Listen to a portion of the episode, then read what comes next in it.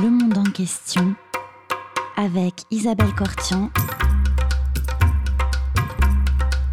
Comprendre le monde tel qu'il est et tel qu'il n'est pas. Bonjour à toutes et à tous et bienvenue sur Radio Cause Commune 93.1 dans le monde en question. Aujourd'hui, j'ai le plaisir de recevoir François Boucon. Bonjour François. Bonjour. Alors, vous êtes journaliste, vous avez été correspondant en Chine pour l'AFP, vous avez ensuite pour le journal Le Monde couvert l'Asie. Aujourd'hui, vous êtes responsable du service étranger de Mediapart et vous publiez Hong Kong l'insoumise, un livre qui est bienvenu aux éditions Taillandais parce qu'il y a très peu de livres sur Hong Kong, en tout cas en langue française. Et euh, on se pose évidemment beaucoup de questions. Qu'est-ce qui se passe aujourd'hui à Hong Kong? L'avantage avec vous, c'est que on va peut-être parler de ce qui se passe aujourd'hui et des enjeux, mais aussi on va revenir dans le temps au tout début, à la création, enfin au début de la colonie britannique, et, se demander si Hong Kong, l'insoumise aujourd'hui, est-ce que finalement elle n'a pas toujours été un peu insoumise euh, cette île, mais qui n'est pas qu'une île, vous allez nous dire tout cela. Alors, qu'est-ce, que, qui se passe aujourd'hui à Hong Kong? Alors aujourd'hui, ce qui se passe, enfin ce qu'on voit euh, se dérouler sous nos yeux, c'est euh, à la fois une répression et une mise une mise sous coupe de la part du, régime euh, de Pékin, en fait, des autorités de Pékin, euh, euh, d'un territoire qui normalement devait conserver une, ce qu'on appelle une semi-autonomie jusqu'en 2047. En fait, c'est un, on pourra y revenir si vous voulez, mais c'est c'est un système qui a été imaginé à la fois par Deng Xiaoping et, Margaret Thatcher à la fin des, au début des années 80 et qui a permis, dans un premier temps, la rétrocession, donc le retour du territoire de Hong Kong, une colonie britannique, à la Chine, et puis dans un deuxième temps, euh, de euh, conserver jusqu'en 2047 le, ce qu'on appelle le style de vie, la manière de vivre de Hong Kong, qui est marqué à la fois par des caractéristiques très très chinoises et puis d'autre part par, euh, par un héritage du colonialisme, c'est notamment sous la forme de l'état de droit, d'une justice indépendante. Et euh, alors euh, cette confrontation, enfin cette confrontation, aujourd'hui on découvre que en fait la Chine, euh, enfin à Hong Kong on se sent un petit peu, on sent une accélération du temps de l'histoire puisque 2047 on devait, ça devait être la fin du de, du statut imaginé par Margaret Thatcher et Deng Xiaoping, à savoir un pays donc l'unité et la souveraineté de la Chine sur Hong Kong, mais néanmoins deux systèmes. Et progressivement, voilà. Donc, et, aujourd'hui, euh, ce qui se passe, c'est que euh, la Chine euh, veut notamment contrôler un peu le système judiciaire. Oui, alors ce, ce à quoi on assiste aujourd'hui, c'est l'arrivée d'un pays, un système en fait. Un pays, un système. et alors pour, pour comprendre pourquoi on en est arrivé là et pourquoi c'est allé aussi, aussi rapidement, je pense qu'il y, y, a beaucoup d'éléments, mais un, des éléments principaux, c'est euh, l'arrivée au pouvoir de Xi Jinping. Donc, euh, à la fois le, secrétaire général du Parti communiste chinois et le président de la République populaire de Chine. Et en fait, euh, il arrive au pouvoir en 2012, fin 2012. il, Est, il, Est, désigné donc à la tête du Parti communiste fin 2012 et il accède à la présidence de la République en 2013.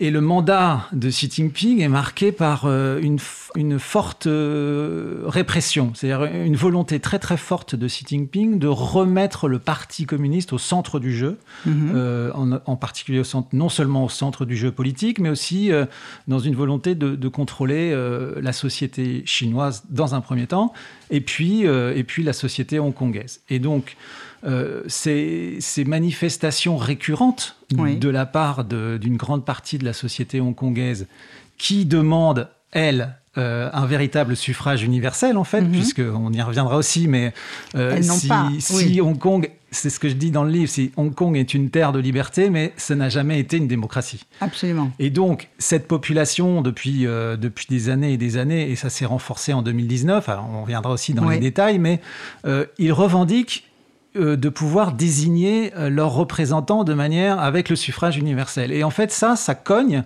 avec la vision de Xi Jinping qui, lui, euh, considère Hong Kong comme étant partie intégrante de la Chine, faisant partie de la souveraineté chinoise, et donc une Chine beaucoup plus forte économiquement est devenue beaucoup plus forte géopolitiquement et n'accepte plus cette exception, cette particularité qu'est Hong Kong, en fait, sur le plan politique.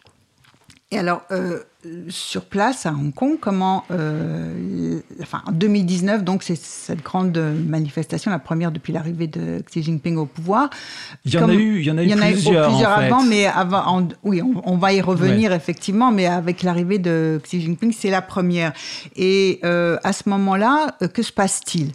Est-ce que il, ne veut pas de résistance à lui. Euh, enfin, voilà. En plus, on a l'échéance aussi de 2021, le centième anniversaire du Parti communiste. Ce qui s'est passé, c'est qu'il y a eu euh, précédemment, euh, en 2014, une, ce qu'on appelait la révolution des parapluies, en fait, qui avait été déjà marquée par une, une protestation qui, issue, qui est issue de, de la volonté de Pékin de, de, de retarder en fait une des promesses qu'a faites Pékin dans le cadre de ce un pays de système, hein, en fait de cet accord, euh, entre euh, la Grande-Bretagne et la Chine, qui était de permettre justement euh, un suffrage universel pour la désignation des parlementaires locaux en fait.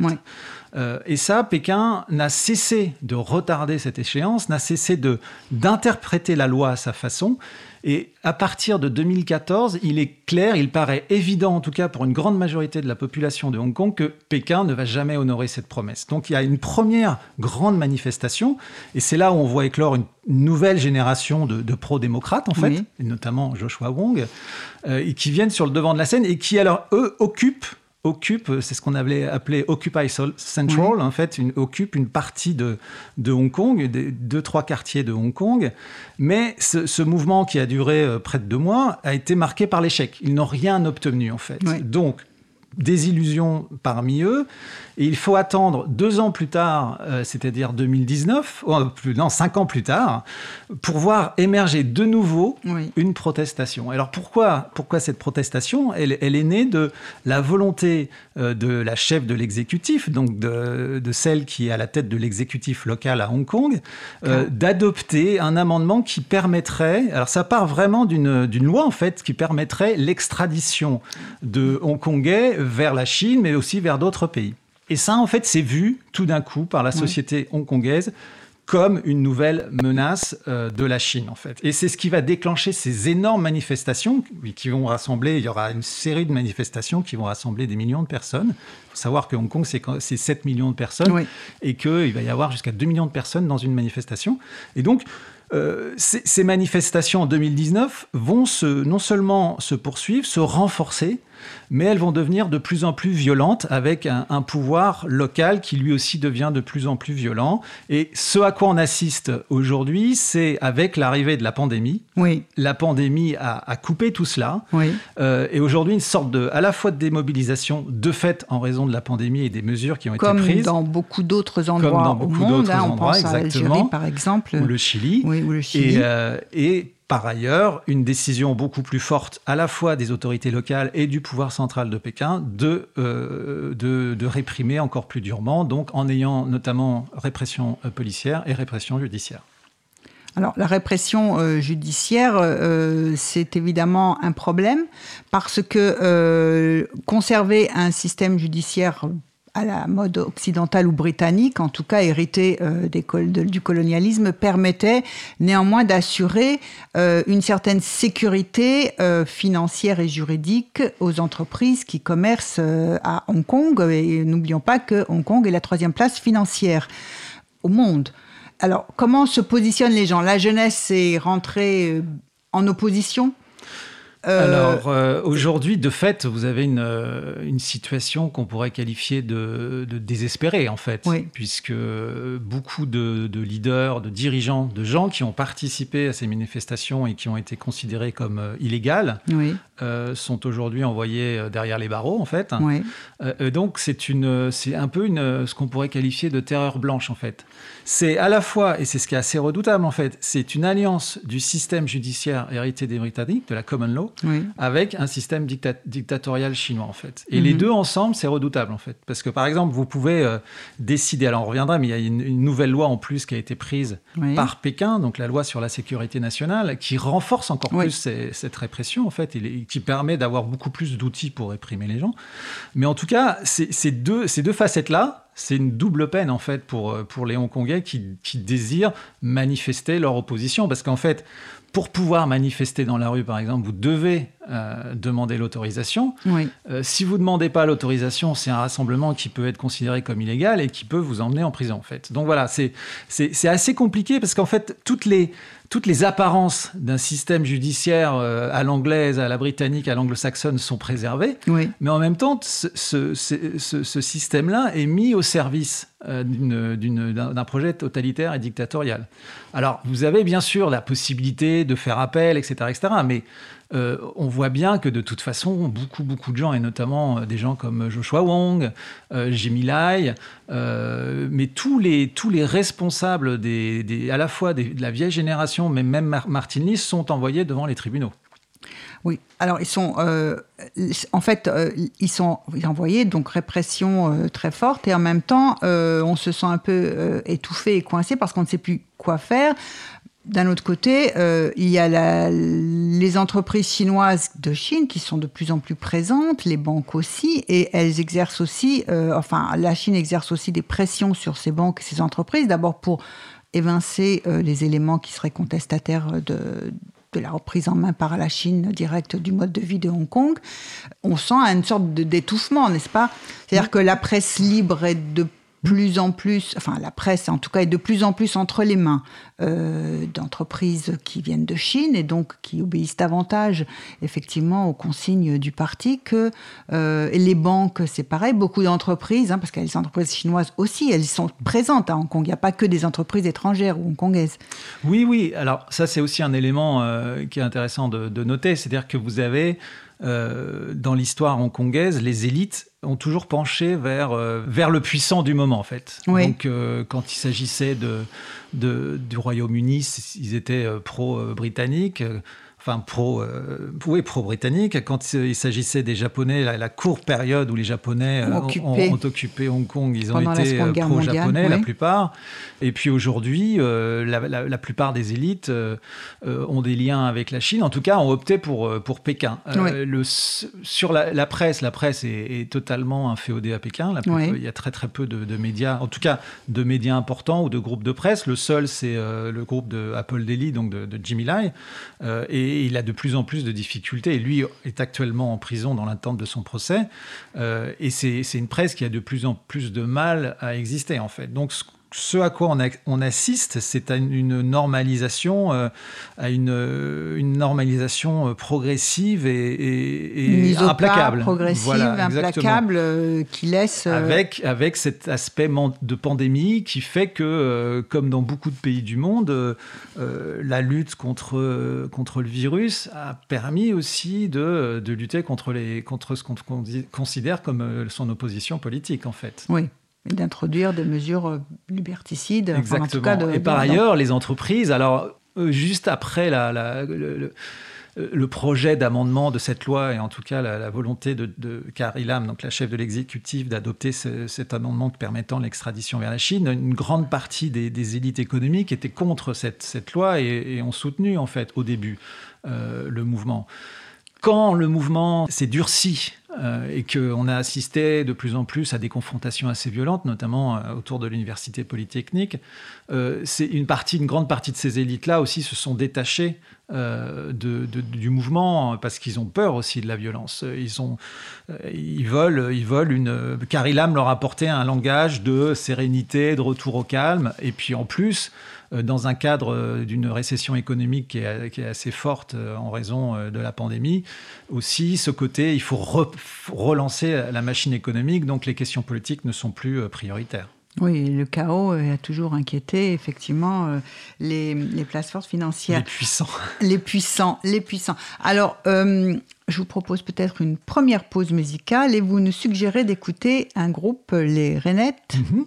Bon, en fait, c'est un groupe, je trouvais ça intéressant de, d'introduire. C'est c'est fait dans les années 60, 66. C'est un groupe qui était souvent plutôt à Singapour, mais qui était basé aussi à, à Hong Kong et Oui. euh, qui est un des premiers groupes euh, pop Oui, qui chantait à la fois en chinois, en cantonais et, euh, et- et en anglais. parce qu'à Hong Kong, on parle Alors en Anglais Kong, on parle et cantonais. euh, cantonais. Ouais, c'est la, la- la langue, la langue euh, la plus utilisée, c'est le cantonais. C'est le cantonais qui est parlé dans le sud Oui. de la Chine. ouais. Oui, tout à fait. Alors nous écoutons les Rainettes.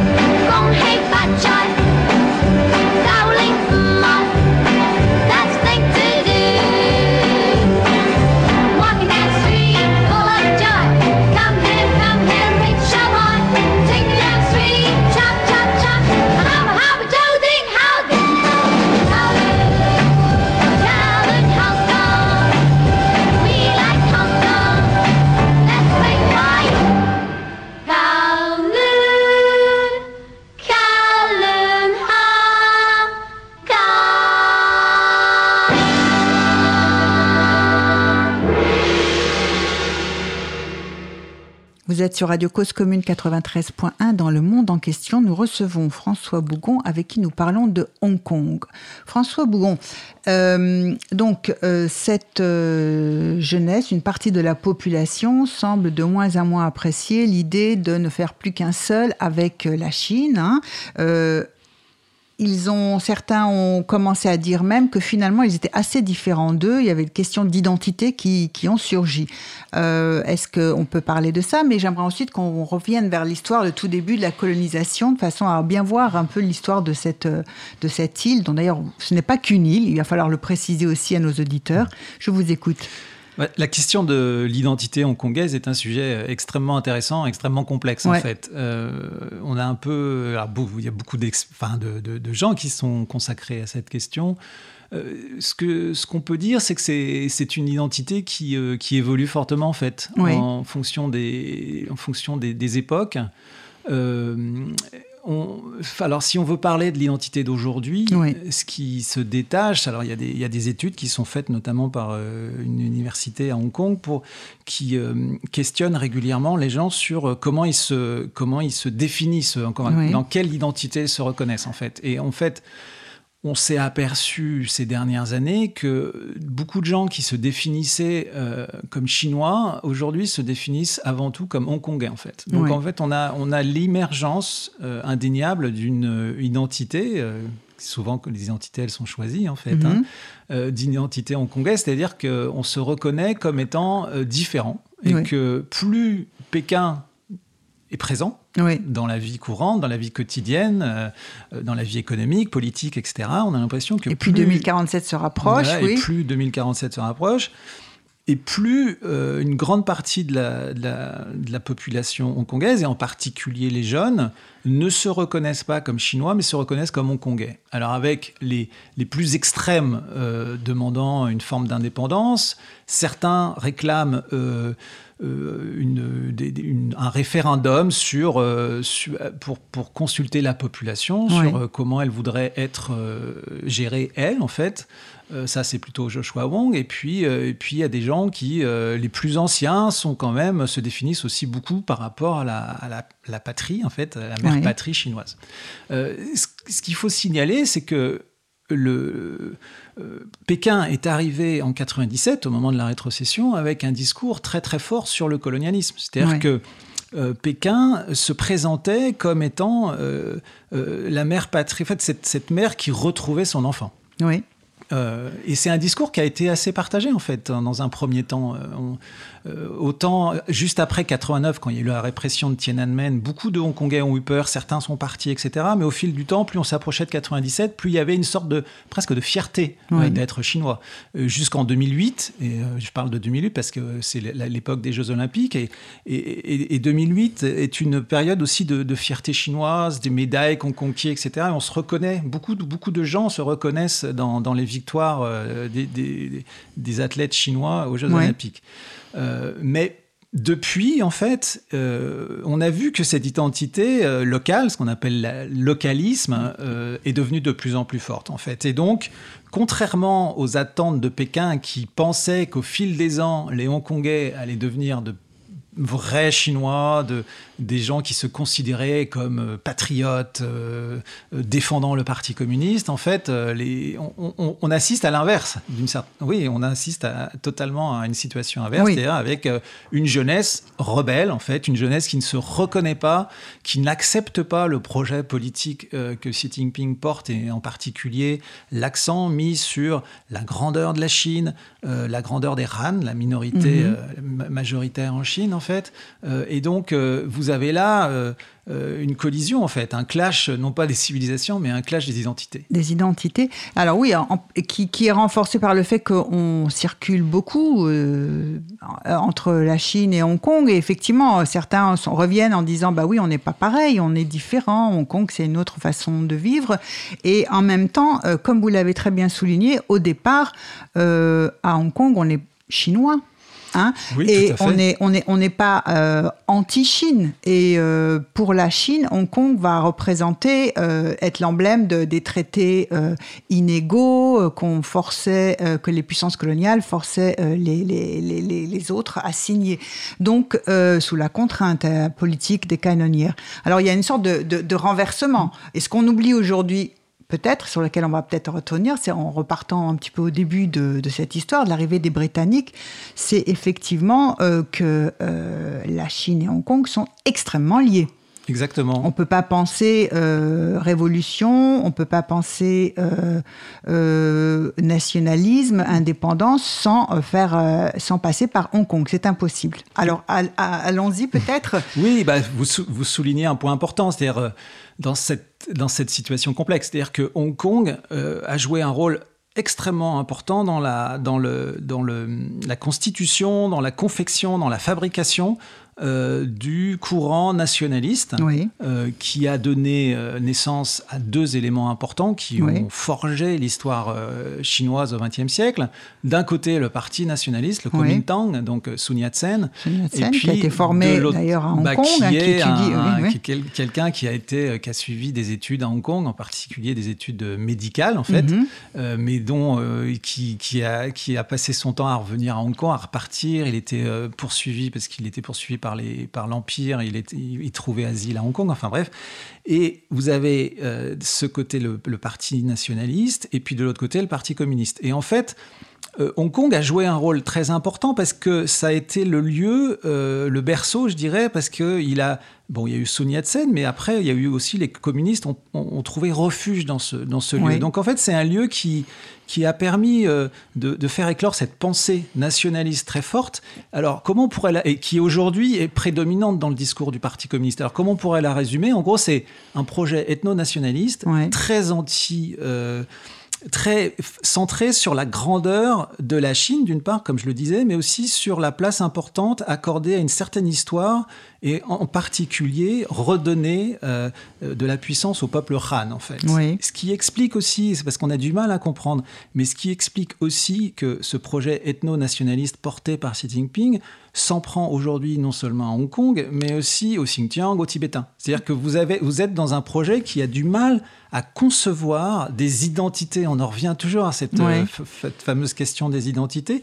C'est un projet qui, qui est qui a du mal à accepter d'autres identités que l'identité Han. Et quand elle accepte d'autres identités, c'est sous la forme de folklore ou euh, d'un autre qui est présenté comme inférieur, en fait. Donc voilà, ça, permet aussi d'expliquer l'importance de Hong Kong aujourd'hui. Alors, quand les Britanniques arrivent euh, à Hong Kong. Donc, euh, euh, ils, euh, ils, arrivent à l'époque, c'est la reine Victoria, n'est-ce pas, qui, arrive, qui est, qui est devenue reine et qui est encore très jeune, mais on se rend compte que la Chine qu'on a pensé qu'on ne pouvait pas attaquer pendant très longtemps, et puis ensuite qui était aussi faisait rêver les marchands et, même les intellectuels, hein, Voltaire qui parlait de, de la Chine, donc on n'osait pas attaquer la Chine. Et euh, au début du XXe siècle, finalement, il y a un renversement qui se produit. On se rend compte que c'est un État affaibli et les Anglais rentrent euh, à Hong Kong et progressivement, non seulement à Hong Kong, mais aussi dans la péninsule de Kowloon et euh, aussi dans ce qu'on appelle les nouveaux territoires. Si bien que Hong Kong, quand on dit Hong Kong, c'est pas simplement l'île, mais c'est ces trois euh, espaces, comme vous l'expliquez euh, fort bien dans votre livre, ce qui fait aussi qu'il y a une frontière terrestre avec la Chine. Ce n'est pas simplement la mer qui sépare une île d'un continent. ce qui complexifie aussi les choses. Et il y a eu beaucoup dans l'histoire d'aller-retour, justement, qui montre à la fois il y a des liens imbriqués. Alors, c'est les, Britanniques arrivent et ils commencent à inventer. on va assister à un certain nombre de, mythes. Alors, quels sont ces mythes? Les premiers mythes qui, bah, les, les, mythes, alors c'est vrai que c'est un territoire, un territoire à mythes en fait. C'est un territoire qui, est, qui a. Alors le, premier mythe que les, que les Britanniques vont, vont, inventer, c'est celui de, de la Terre inconnue en fait. C'est l'espace. Euh, où ils arrivent, où il y aurait personne, aucun habitant. Terre vierge, Euh, voilà. Terre vierge, euh, terre de, enfin même pas de conquête, terre euh, d'exploration et de, de tous les possibles en fait. Euh, et avec aussi un autre élément, et mais ça c'est un élément qui va surgir plutôt dans les années 70, c'est euh, l'idée que on est sur une sur une terre qui était vierge, qu'on a construite Oui. et qui à un moment donné il faudra laisser en fait. Et ça, cet élément-là est assez fort, mais plutôt dans les années 70. C'est un auteur. Un auteur qui va écrire un livre qui aura beaucoup de succès et qui, qui, qui, euh, qui raconte, enfin qui fabrique, qui fabrique vraiment ce mythe-là dans les années 70, mais qui reprend euh, tous ces éléments aussi qui viennent des Britanniques. C'est-à-dire, euh, tout d'un coup, on a l'impression, quand on lit l'histoire britannique, qu'il n'y avait personne, il n'y avait aucune population, aucun autochtone, et qu'ils sont arrivés et ils ont construit, et que grâce à eux, tout d'un coup, il y a eu un- la, la perle de l'Orient était là. Et, le euh, port parfumé, la perle mais de tout ça l'Orient. va bien aussi dans le, dans, dans le colonialisme de l'époque, c'est-à-dire Oui. cette idée qu'on apporte la civilisation. Et, euh, et ça va aussi avec un discours de plus en plus euh, fort sur euh, bah, Hong Kong, c'est aussi le modèle de ce que pourrait être une Chine moderne, c'est-à-dire une Chine occidentalisée, c'est-à-dire Oui. un peu le miroir inversé de ce qu'est la Chine, euh, de ce, que, ce qui se passe en Chine au même moment, c'est-à-dire euh, une Chine qui n'arrive pas à sortir de ses divisions, euh, où il y a, où il y a des, où ils sont env- envahis par les Japonais, euh, Oui. des seigneurs de la guerre, etc. Donc vous avez aussi ce discours-là, c'est-à-dire un discours de la part des Britanniques de, de, de montrer aux Chinois et, de, et même les Chinois qui habitent à Hong Kong l'intègrent, c'est-à-dire on est les vrais Chinois, on est les Chinois qui euh, euh, qui peuvent réussir, qui peuvent être modernes, euh, qui sont développés, etc., etc.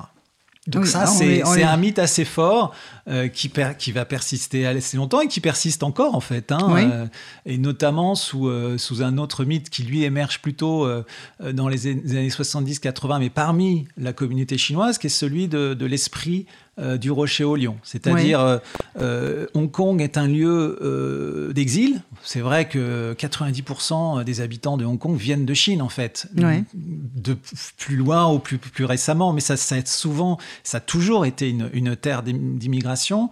Euh, et c'est donc euh, l'idée, le, rocher au lion, donc ça vient d'un- d'un- d'un d'un- d'une série télévisée qui a eu beaucoup de, beaucoup de, de succès dans les années 70, c'est l'idée que euh, vous venez de rien Et que vous êtes devenu riche parce que vous avez pu vous, euh, vous avez pu enfin, fleurir, euh, en tout cas euh, vous épanouir sur ce terreau que représente Hong Kong. Et ce Mhm. terreau, c'est quoi? C'est euh, des instruments, euh, l'état de droit, etc., etc. Et puis cette capacité à mettre en œuvre euh, votre énergie et à réaliser vos ambitions, en fait. Et ça, c'est un discours qui est aussi assez fort et qu'on retrouve notamment parmi chez un personnage comme Jimmy Lai, Oui. qui est aujourd'hui en prison et qui est quelqu'un qui est venu de Chine après la guerre sans rien, en fait, et qui est devenu de rags to riches, comme on dit en anglais. C'est vraiment euh, les self, c'est l'empire des self-made man. Donc ça, c'est aussi un mythe très important de Hong Kong. C'est un lieu euh, à la fois de, de- d'exil, mais on peut réussir. On peut, ré- on peut réussir et plusieurs euh, personnes ont effectivement réussi à, à- à Hong Kong euh, et on constitue aussi des, des grandes fortunes. Si, bon, ben, comme vous avez parlé du Rocher au Lion, peut-être je propose qu'on écoute hein, cette.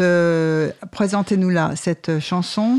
Alors, c'est chanson de 79, euh, qui est la chanson de la série télévisée, en fait, euh, Ouais. ce qui s'appelle, euh, oui, le- le- Le l'esprit du, rocher au lion, et qui est une chanson extrêmement, qui a été extrêmement populaire dans les années 70, et qui ne manque pas, quand vous la passez à des Hongkongais, d'évoquer ce que- ce qu'a été Hong Kong dans ces qui années-là. retrace l'histoire, une fresque de l'histoire de Hong Kong. Oui, en fait, c'est l'histoire d'une famille. C'est Oui. l'histoire d'une famille et tous les. Euh, Enfin, ça, a duré assez longtemps. hein, et c'est euh, c'est comment cette famille vit à Hong Kong, comment elle réussit, euh, les échecs, les espoirs, les déceptions, les histoires d'amour. Alors nous écoutons.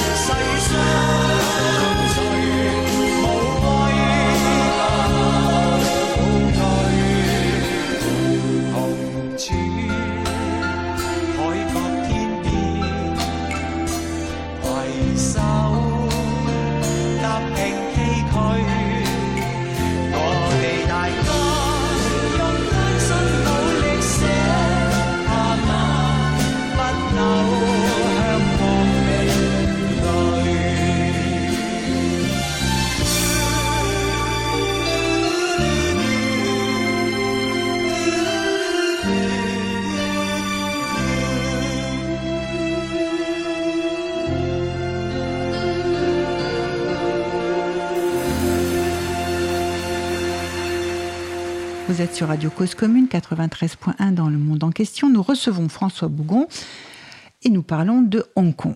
Alors, euh, Hong Kong, l'insoumise aujourd'hui, c'est comme ça qu'elle nous assemble. euh, elle nous paraît aujourd'hui, mais elle a quand même été assez insoumise aussi dans le passé, notamment euh, contre les Britanniques. Hein, avec beaucoup de grèves, euh, beaucoup de grèves générales, grèves dans les ports, euh, euh, boycott euh, des produits britanniques. Et puis du côté de la Chine, il y avait aussi des campagnes enfin, de boycott ou des attaques contre les postes consulaires ou les ambassades. Cette euh, tradition euh, de, de révolte, elle, elle unit, enfin, elle montre une certaine unité quand même entre la Chine et, et- et- Hong Kong. Enfin, ces liens permanents et constants, notamment au moment des, des grèves, par exemple, c'est peut-être ces épisodes dont vous pouvez parler, où euh, on rapatrie, les, ouvriers des ports se mettent en grève, les dockers aussi, euh, les marins créent un syndicat, et finalement, qu'est-ce qui se passe? Euh, Il faut bien que ces gens sont en grève, ils ne peuvent pas survivre, et donc on les rapatrie directement à Canton, si je ne me trompe pas, c'est ça, pour euh, pouvoir les nourrir et les payer sur, enfin, leur donner de quoi vivre sur place. Donc il y a des, quand même des épisodes de grève générale extrêmement importants, donc euh, Hong Kong, l'insoumise, était déjà insoumise il y a bien longtemps. Oui, alors tout à l'heure on parlait des riches et de cette possibilité, en fait, ce, ce mythe sur euh, la réussite euh, hongkongaise. Euh, Il y, a- y un- il y a un aspect, ce, ce mythe de la réussite hongkongaise et des, des riches hongkongais euh, passe sous silence en fait aussi la face beaucoup plus noire, c'est-à-dire la face de l'exploitation en fait.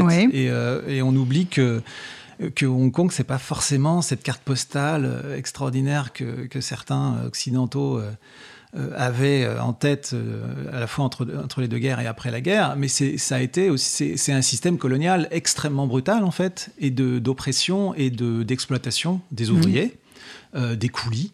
Oui. Euh, et donc vous avez avant la guerre euh, énormément de, ouais, de, de grèves, Ouais. euh, de mouvements de protestation. Et ce qui est intéressant dans, Dans ces les années 20 en particulier, Exactement, 25, euh, 26. alors, il y, a deux, il y a deux aspects qui sont intéressants dans, dans ces éléments-là. C'est le premier, c'est que ça permet euh, d'unifier une population qui venait de, de- de- d'endroits différents de la Chine, en fait, Ouais. et qui, qui eux, se- ne se considéraient pas forcément comme chinois.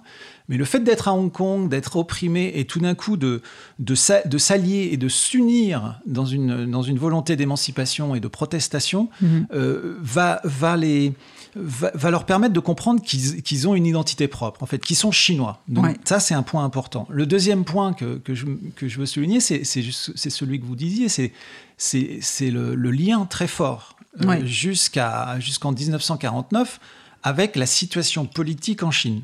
Et, euh, et que ce soit avec les nationalistes, parce que les premières grèves euh, sont, euh, sont soutenues par le Parti nationaliste, euh, et, les, les- quand le Parti communiste chinois est fondé en 1921, la, la- la grande grève suivante de 25-26, 1925-1926, elle est aussi soutenue par le Parti communiste. Donc en fait, le cœur de Hong Kong, le cœur ouvrier, le cœur ouvrier de Hong Kong dans ces années-là bat énormément aussi avec au rythme du- de la situation politique chinoise sur le continent. En fait, on a, on a souvent une idée d'une, d'un territoire qui serait complètement fermé euh, entre euh, Hong Kong et la Chine. Et en fait, c'est Oui, et tout d'un coup, aujourd'hui, années- la Chine qui, qui- qui Voilà. ferait une intrusion. Alors et même que, dans les fait, années 60, en fait, vous avez, et surtout dans les années 20, des années 30, euh, énormément d'habitants de Hong Kong sont venus de la Chine, ont fui les combats, ils ont fui la misère, et ils ont gardé de la famille de Mhm. l'autre côté de la frontière. Donc en fait,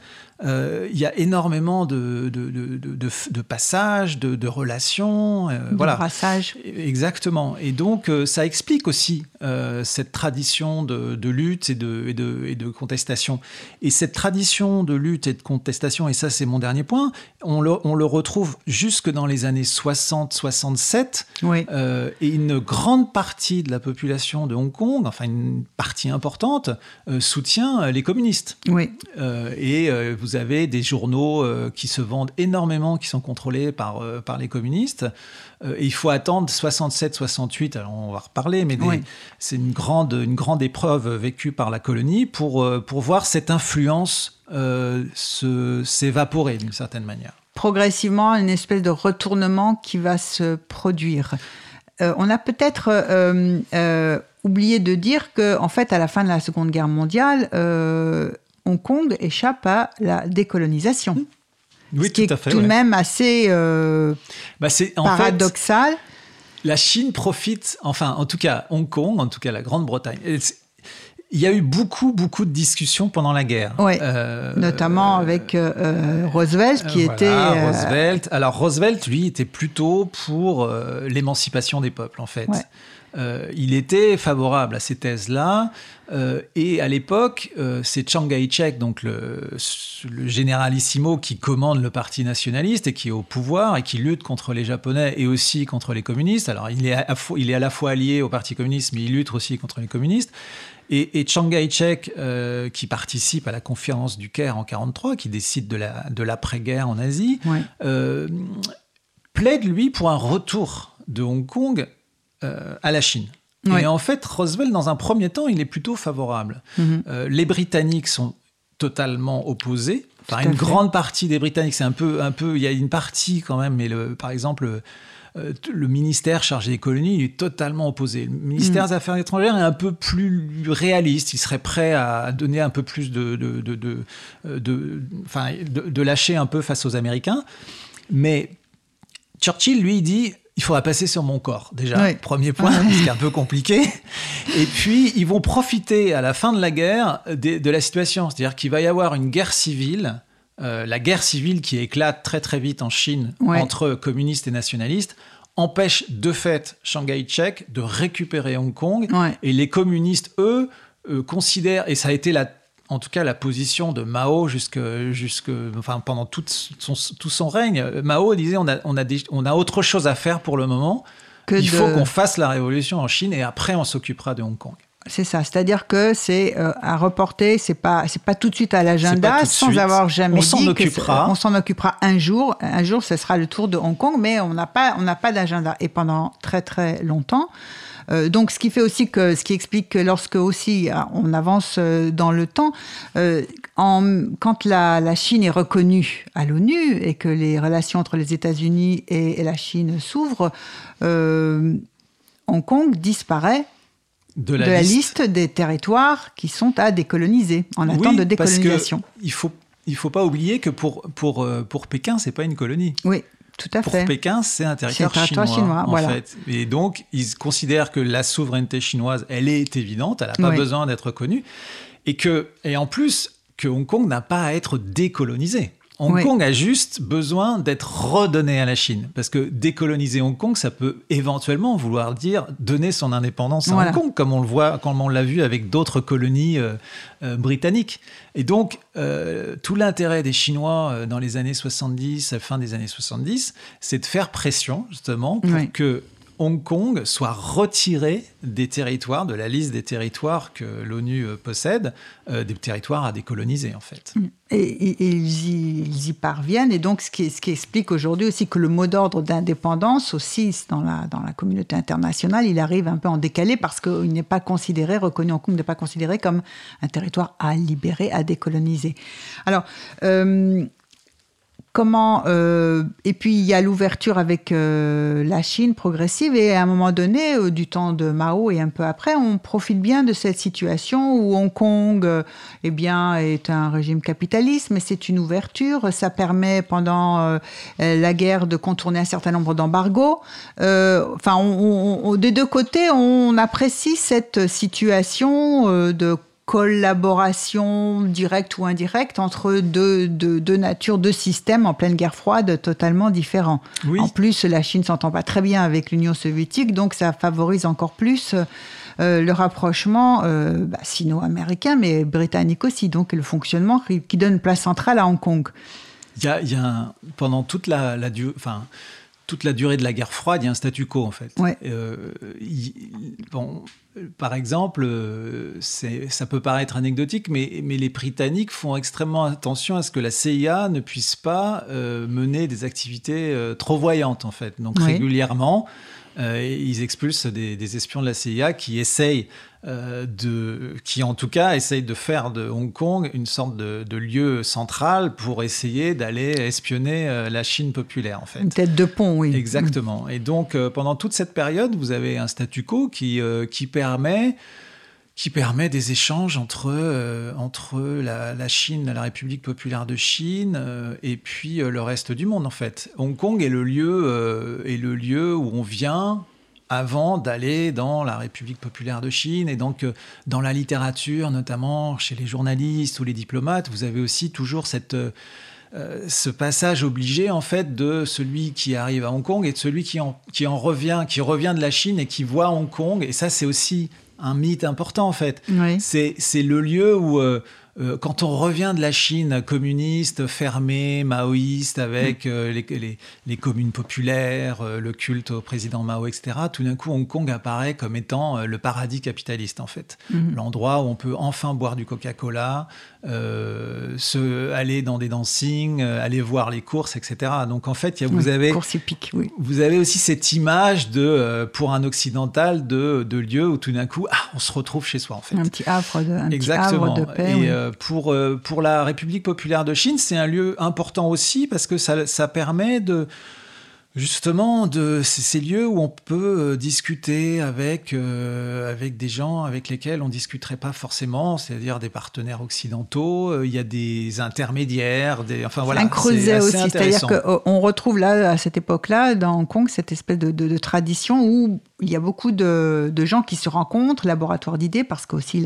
au début de la, fin de l'empire euh, euh, de la dynastie des Qing, on parle beaucoup qu'est-ce qu'on va faire, quel sera l'avenir. Mais donc à Hong Kong, à cette époque-là, euh, est aussi un endroit d'échange, effectivement, et on peut penser à la fois à quelle possibilité d'évolution pour la Chine ou ou pour Hong Kong. et un poste d'observation. C'est-à-dire qu'il y a aussi un élément important, c'est que euh, c'est le lieu de ce qu'on appelle les China Watchers. Alors, Ouais. c'est quoi? C'est les gens qui regardent la Chine depuis Hong Kong. Ouais. Alors, pourquoi regarder la Chine depuis Hong Kong? Parce que pour la plupart euh, des pays, notamment pour les Américains, il est impossible d'aller en. Chine. Euh, vous avez très peu jusque- jusqu'à Jusqu'au voyage de Nixon en 72, euh, vous avez très peu de journalistes, enfin aucun journaliste américain euh, n'est accrédité à Pékin en fait. Ouais. Donc euh, c'est aussi le lieu, et on le sait nous par, par Simon Less, qui a été basé à Hong Kong et qui a écrit sur la révolution culturelle depuis Oui, Hong Kong. C'est le lieu aussi pendant la révolution culturelle où on peut euh, découvrir un peu la vérité. C'est-à-dire c'est le lieu où euh, euh, se négocie, euh, c'est pour la petite histoire, mais c'est intéressant, c'est vous avez des Chinois qui, euh, qui font contrebande de, de, de, de- de littérature, de, Oui. de- de journaux, les journaux qui sont vendus par les gardes rouges, etc., Oui. et qui viennent les vendre à la CIA. Et c'est la CIA, par exemple, des agents de la CIA essayent de les acheter, ou alors des gens comme euh, Simon Less essayent de les récupérer. Euh, c'est vraiment le lieu où... Et il y a aussi des, des gens qui ont fui. Beaucoup de Oui. gens fuient vers Hong Kong pendant la révolution culturelle, hein, à la nage notamment. Euh, et c'est là où vous pouvez, euh, où les journalistes occidentaux peuvent interroger tous ces gens en fait. Donc c'est aussi un, un- un lieu de, oui, de Poste d'observation privilégié, privilégié pour savoir euh, tout à fait. ce, ce qui se passe en, en Chine. Et euh, alors après, progressivement, on a dit aux années, au tournant des années 60 à peu près, il y a comme quelque chose qui se décroche. Euh, Hong Kong euh, ne se sent plus tellement aussi attiré par le giron chinois. En fait, ce qui se passe, c'est qu'il y a, une, période dramatique, en fait, hein, pour Hong Kong, qui est euh, 67, 68. Euh, en Chine, c'est la révolution culturelle.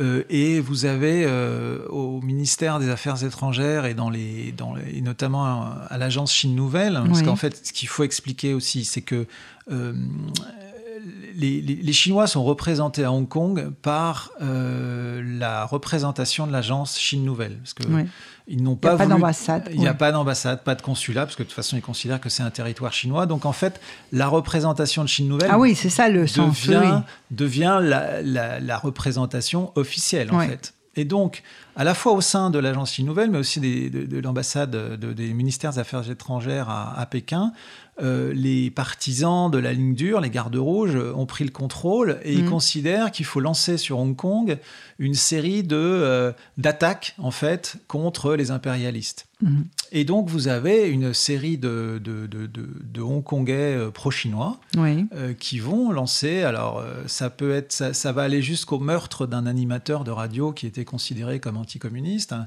On met le feu à sa voiture et lui décède avec son, avec son jeune cousin. Euh, mais c'est surtout marqué par euh, des attaques, des attentats, des, euh, des, attaques, des attentats à la bombe, etc. pendant des mois, des mois et des mois. Euh, Chu Enlai va mettre un terme à cette stratégie de la tension, mais Quand il reprend un peu de voilà, contrôle de la situation duré- en Chine. hein. Elle a duré très très très longtemps. Enfin, elle a duré de longs mois. Et elle va se traduire par. euh, et en, en fait, elle, elle va porter un coup à, cette partie de- des Hongkongais pro-communistes dont je vous parlais, euh, qui étaient présents non seulement via la presse, mais aussi via des, des écoles, en fait, Mhm. qui étaient euh, dirigées par, par, par des communistes. En tout cas, des gens qui étaient plutôt proches de la, de la Chine populaire. Et euh, toute, ces, toute cette élite, en fait, entre guillemets, hein, parce qu'ils étaient, ils faisaient pas partie de, de l'élite chinoise pro-britannique, mais en tout cas, euh, ils représentaient quand même une voix importante au sein de la communauté chinoise. Euh, tous ces gens-là vont, vont, vont pâtir, en fait, vont être discrédités parce qu'on va les, on va les, les montrer comme étant des gens qui étaient des terroristes et qui soutenaient Ouais. euh, la violence. Et ils vont jamais s'en remettre, en fait. hein. et même encore aujourd'hui, c'est c'est une période assez douloureuse en fait. Euh, on va assister notamment à pas mal, on assiste après de 97 à des polémiques parce que des, euh, des représentants, euh, en tout cas des gens qui sont allés en prison, vont être réhabilités, vont, à- vont être nommés au sein de l'administration pro-chinoise et ça va déclencher un certain nombre de polémiques. Ça, re- ça remet Ça, ça remet sur le, devant de l'actualité sur le devant- ce, ce passé qui n'est pas passé en fait. Ouais. Voilà. Mais, euh, mais c'est vrai qu'après cette période-là, euh, les, les Britanniques aussi, euh, il y a aussi une prise de conscience de la part de, des autorités coloniales Ouais. Qu'il y a quelque chose qui ne va pas en fait, que si euh, euh, s'il y a eu cette contestation, c'est que eux-mêmes avaient fait des erreurs et notamment en termes de politique sociale. Ouais. Donc vous allez avoir euh, vous allez avoir du côté des autorités coloniales le lancement de politiques qui vont être beaucoup plus bénéfiques, de, de logements sociaux, Logements sociaux. d'essayer de de- de- d'avoir une, une législation du travail beaucoup plus beaucoup plus respectueuse des droits des ouvriers. oui. Euh, même si ça n'a jamais été non plus une législation extrêmement progressiste, euh, mais vu, vu d'où on, partait, Ouais. ça, ça a toujours, ça a été considéré comme, euh, comme un progrès. Euh, et puis, vous avez aussi cette volonté culturelle de la part des autorités coloniales de mettre en valeur, et là on en revient toujours à la question de l'identité, une certaine identité chinoise, Mhm. euh, à, à travers des festivals, euh, à travers justement euh, le soutien à la langue cantonaise, euh, des films, le cantopop, etc., Mhm. pour justement créer une identité chinoise qui ne soit pas euh, représentée par l'identité de la République populaire de Chine. Ouais. Et on en revient par exemple à, à, à cet, is- à cet esprit du rocher au lion, c'est-à-dire Ouais. euh, de, de, de montrer que en fait il y a une identité chinoise presque traditionnelle et puis alors ça passe aussi par le soutien euh, à, à des, à des traditions confucéennes etc qui sont au même moment en Chine attaquées comme, Oui. considérées comme étant les quatre vieilleries hein. Mhm. les, les, les temples sont, sont mis à sac euh, on considère Confucius comme étant euh, quelqu'un qu'il faut bannir de la, de, la, de la culture chinoise etc donc vous avez euh, ce côté là c'est-à-dire presque une, une une bataille culturelle qui est Ouais. soutenue par les autorités coloniales et qui, qui, qui a du succès. Et, euh, ça et a qui du- permet, alors juste ajouter, Ouais, et qui ouais. permet une certaine, une certaine, comment dire, euh, euh, présence culturelle assez forte sous la forme, alors pour nous, euh, qui nous semble euh, immédiate, c'est-à-dire par exemple dans le cinéma, Mhm, euh, avec les films d'action, les films de kung-fu, mhm, euh, mais aussi le cantopop. mhm. La cantopop, oui. Le cantopop, qui, est, euh, qui est aussi un élément très très fort de cette identité hongkongaise des années 60-70. Alors, on va écouter euh, de la cantopop. Un des représentants, Un des représentants, ouais, qui est l'un des, des plus grands, enfin oui, qui est une, une des stars de, de la cantopop de, de ces années-là, des années 70.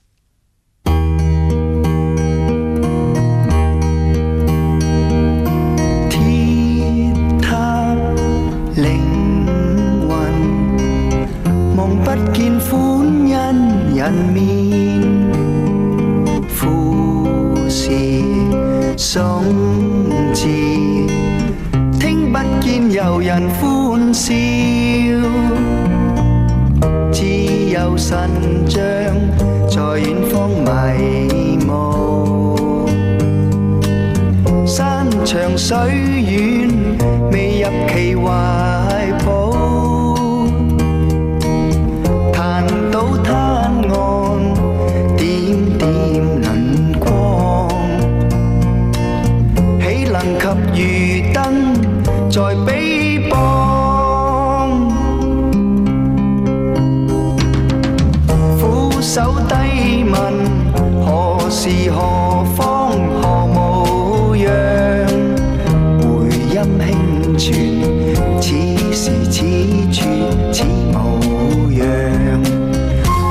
谁懂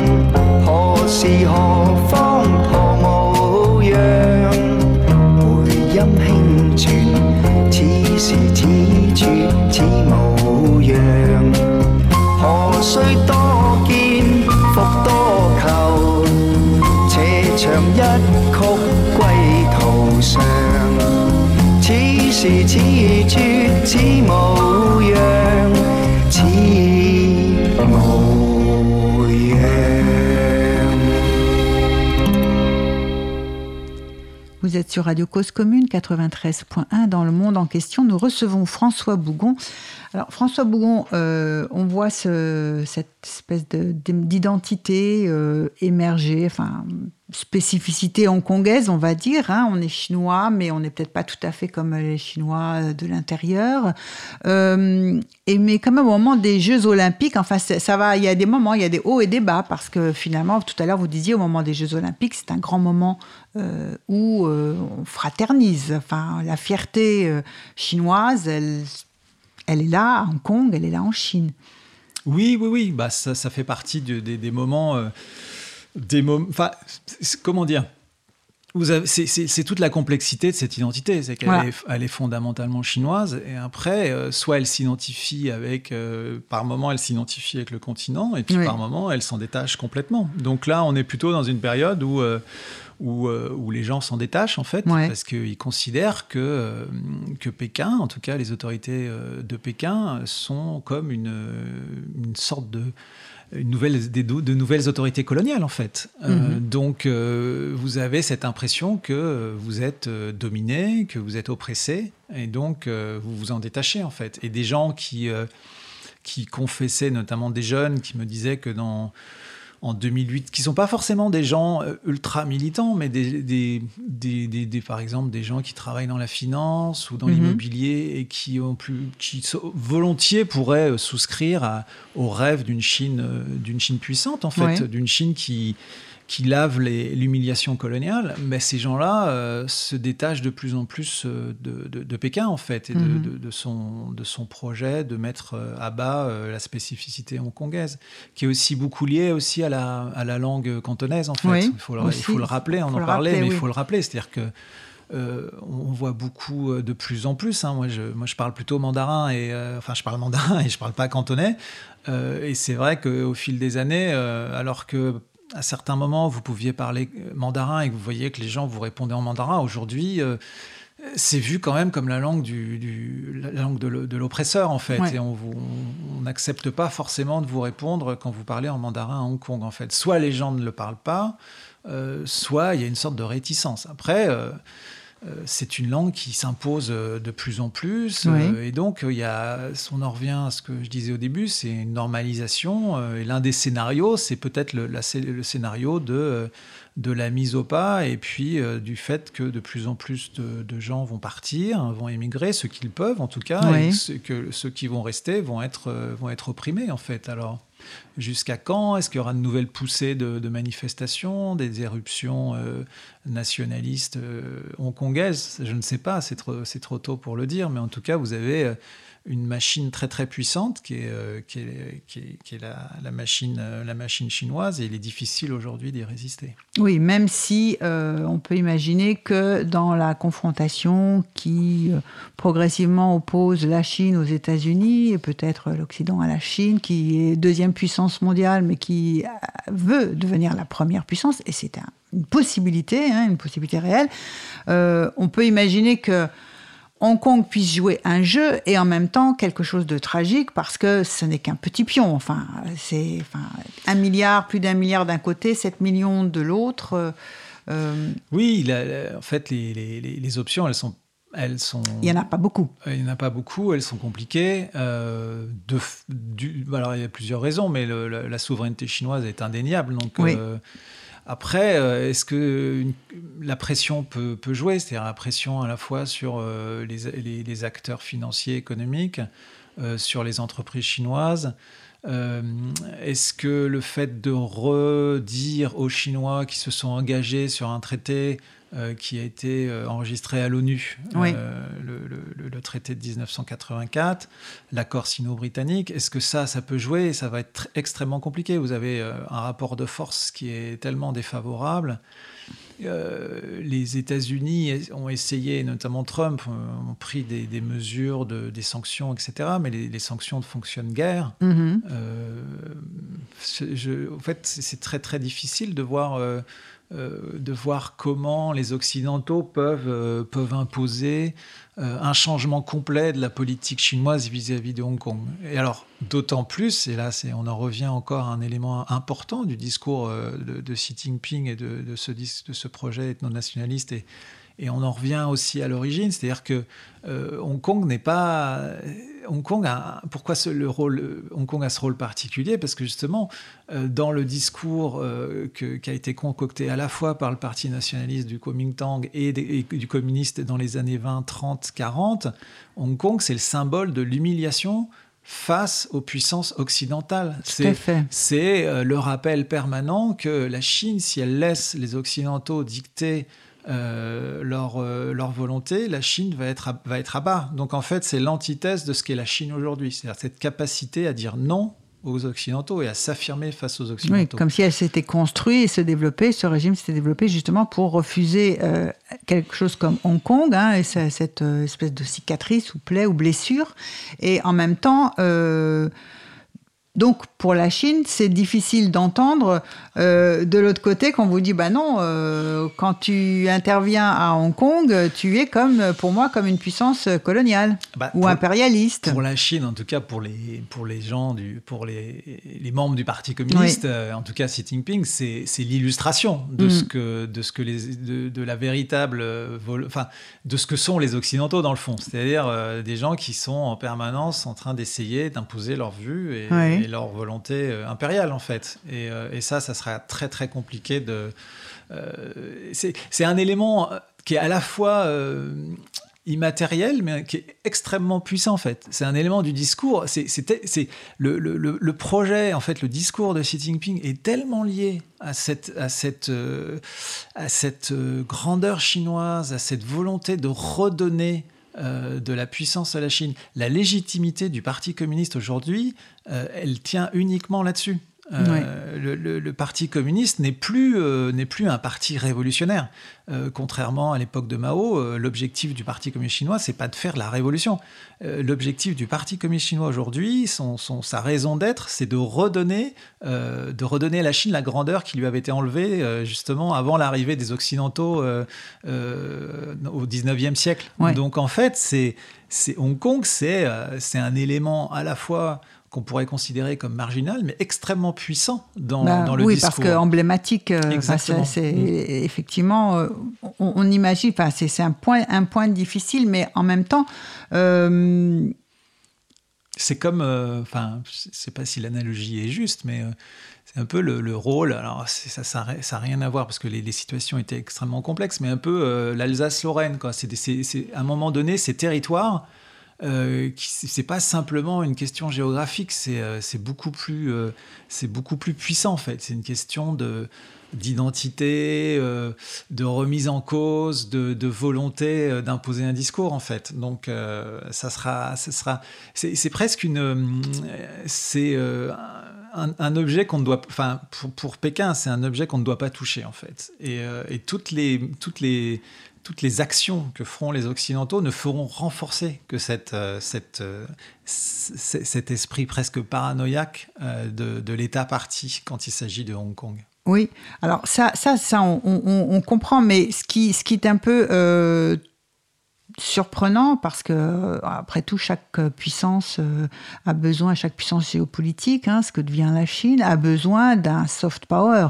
Donc pourquoi, euh, le, enfin, le projet de la grandeur, la Chine et Hong Kong, évidemment, on ne peut pas la laisser Hong Kong partir parce que ce serait remettre en question, enfin, tout le récit national. hein.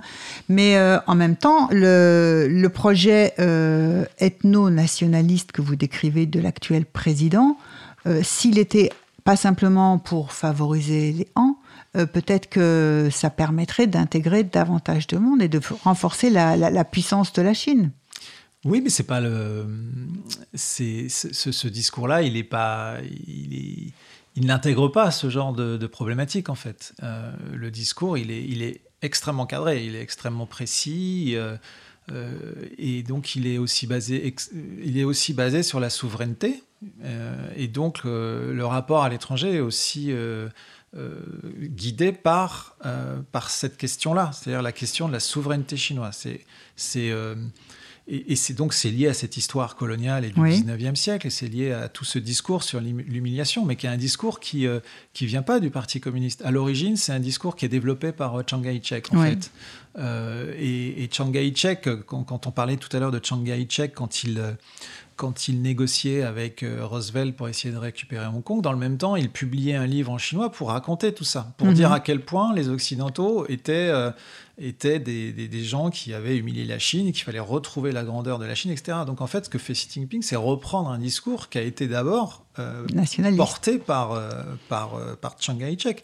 Et qu'est-ce que faisait Chiang Kai-shek au même moment? C'est-à-dire, il publiait son livre en chinois, mais ça l'empêchait pas de faire les yeux doux aux Américains. Et aujourd'hui, Xi, Jing- enfin, Xi Jinping refait exactement la même chose. C'est-à-dire, vous avez un discours sur la souveraineté, sur euh, la nécessité d'être extrêmement fort fa- face aux Occidentaux, une critique très très forte des Occidentaux, des États-Unis, des démocraties et tout ça.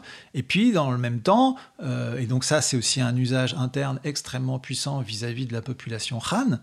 Et puis, euh, et puis, dans le même temps, vous avez aussi une volonté de Xi Jinping de collaborer avec les Occidentaux euh, sur, euh, sur un certain nombre de sujets. Donc, en fait, c'est pas du tout antinomique. C'est-à-dire que l'ouverture vers le monde, l'intégration de la Chine dans le système capitaliste financier, etc., va de pair avec une politique en interne extrêmement puissante et extrêmement répressive vis-à-vis de ceux qui s'y opposent. Et donc, notamment, euh, de tous ceux qui sont considérés comme euh, ne faisant, n'acceptant pas le projet euh, national chinois, le récit national que, vous évoquiez, et qui est basé sur, sur un mythe aussi. Puisqu'on parlait de mythe, c'est le mythe de 5000 ans d'histoire, sans, sans discontinuer, d'une civilisation chinoise qui aurait 5000 ans, qui a été bâtie depuis le début, avec des gens qui sont les mêmes depuis le début jusqu'à la fin, jusqu'à aujourd'hui, en fait.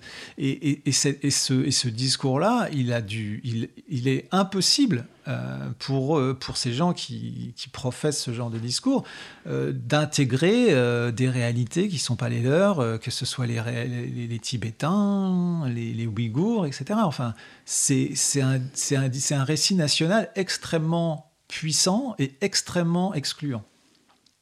Oui. Quitte à faire mal comprendre des choses, justement. Parce que, euh, on- enfin, c'est pas.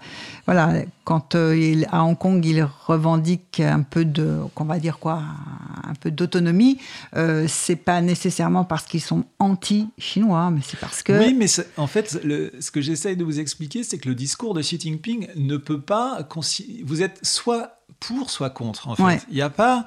Il n'y a, il y a aucune place pour la nuance. C'est-à-dire que tout ce qui est vu comme étant une volonté d'autonomie Oui, par rapport à l'État parti, parce qu'en fait, c'est quand même aussi le discours de Xi Jinping, il est basé beaucoup là-dessus. C'est-à-dire, euh, il y a cette idée chez lui que euh, l'État parti doit être partout. Ouais. C'est-à-dire qu'il doit guider à la fois l'économie, il doit guider la politique, euh, la société civile, etc. Et donc, il est hors de question de laisser de la place à de l'autonomie à n'importe qui, en fait. C'est... Et alors, pourquoi? Parce que euh, parce qu'ils ont aussi l'image de, euh, de l'effondrement de l'Union soviétique. C'est-à-dire qu'ils Ouais. considèrent que l'Union soviétique, le Parti communiste de l'Union soviétique, s'est effondré parce qu'il a laissé à un moment donné euh, dans des espaces, euh, il a laissé des, des, euh, des gens, des associations, des ONG se la développer. C'est-à-dire en gros, tout- qui a voilà, conduit à tout la ce fin de l'Union Tout soviétique, ce c'est qui est vu comme une possibilité d'autonomie euh, est vu comme un danger en fait. Mais ça, c'est le, le traumatisme de, de 91, de, l'effondrement total du Parti communiste de l'Union soviétique. Avec euh, après, euh, donc d'où, enfin déjà en 89 la répression à Tiananmen, hein, on va pas laisser, euh, on peut pas perdre le contrôle de la situation. En fait, c'est ça. Oui, oui, c'est ça. C'est-à-dire que fait, euh, vous avez et puis alors 89 marque aussi un tournant. C'est-à-dire que euh, 89, c'est aussi le signe que quand l'État parti est menacé, on n'hésite pas à recourir à la force et au sang. Euh. Ça, c'est la, c'est la leçon euh, de Deng Xiaoping. C'est-à-dire que euh, quand le parti est menacé, il ne faut pas hésiter à sortir l'épée, en fait. Ouais. Après, par exemple, Deng, sur Hong Kong, Xi Jinping se situe vraiment dans l'héritage de Deng. Parce qu'à un moment donné, Deng a dit Hong Kong, on leur permettra de faire tout ce qu'ils veulent, puisque vous me parliez d'autonomie. Oui. Euh, on leur permettra d'aller euh, d'aller danser, on leur permettra de jouer au casino, on leur permettra de, de regarder les courses, etc. Mais ce qu'on ne permettra pas, c'est que euh, ce territoire chinois devienne le centre de subversion pour renverser le Parti communiste. Et en fait, aujourd'hui, Xi Jinping considère que, et on en revient à ce rapport avec l'étranger, c'est que Xi Jinping et l'État parti considèrent que Hong Kong a été utilisé et pourrait être utilisé comme un centre de subversion pour, euh, pour mener des activités de, de lutte contre le Parti communiste euh, chinois. Et donc, il est hors de question de laisser euh, passer cette situation-là, ce qui explique aussi la, la- la répression à Hong Kong, en fait. Notre émission va toucher à sa fin. Je vous remercie François Bougon, merci à Stéphane en régie et nous nous quittons sur Beyond. Beyond, un groupe euh, de rock qui a été repris par, euh, par les protestataires en 2019. Alors, à très bientôt pour une prochaine émission.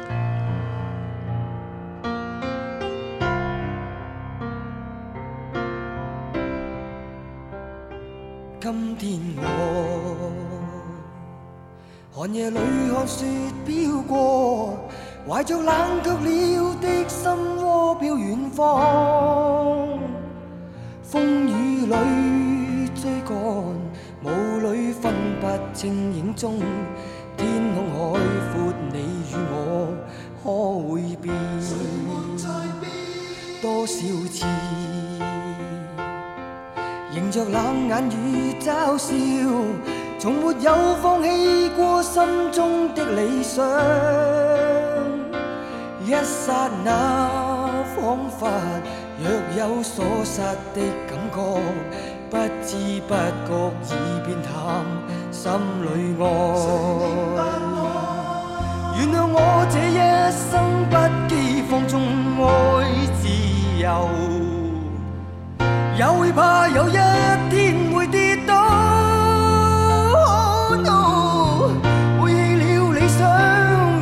谁，人都可以。哪會怕有一天只你共我？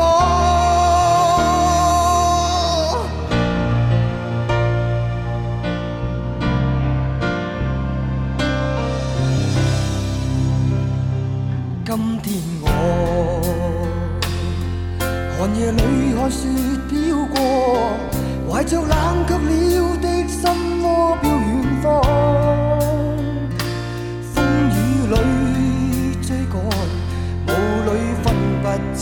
终于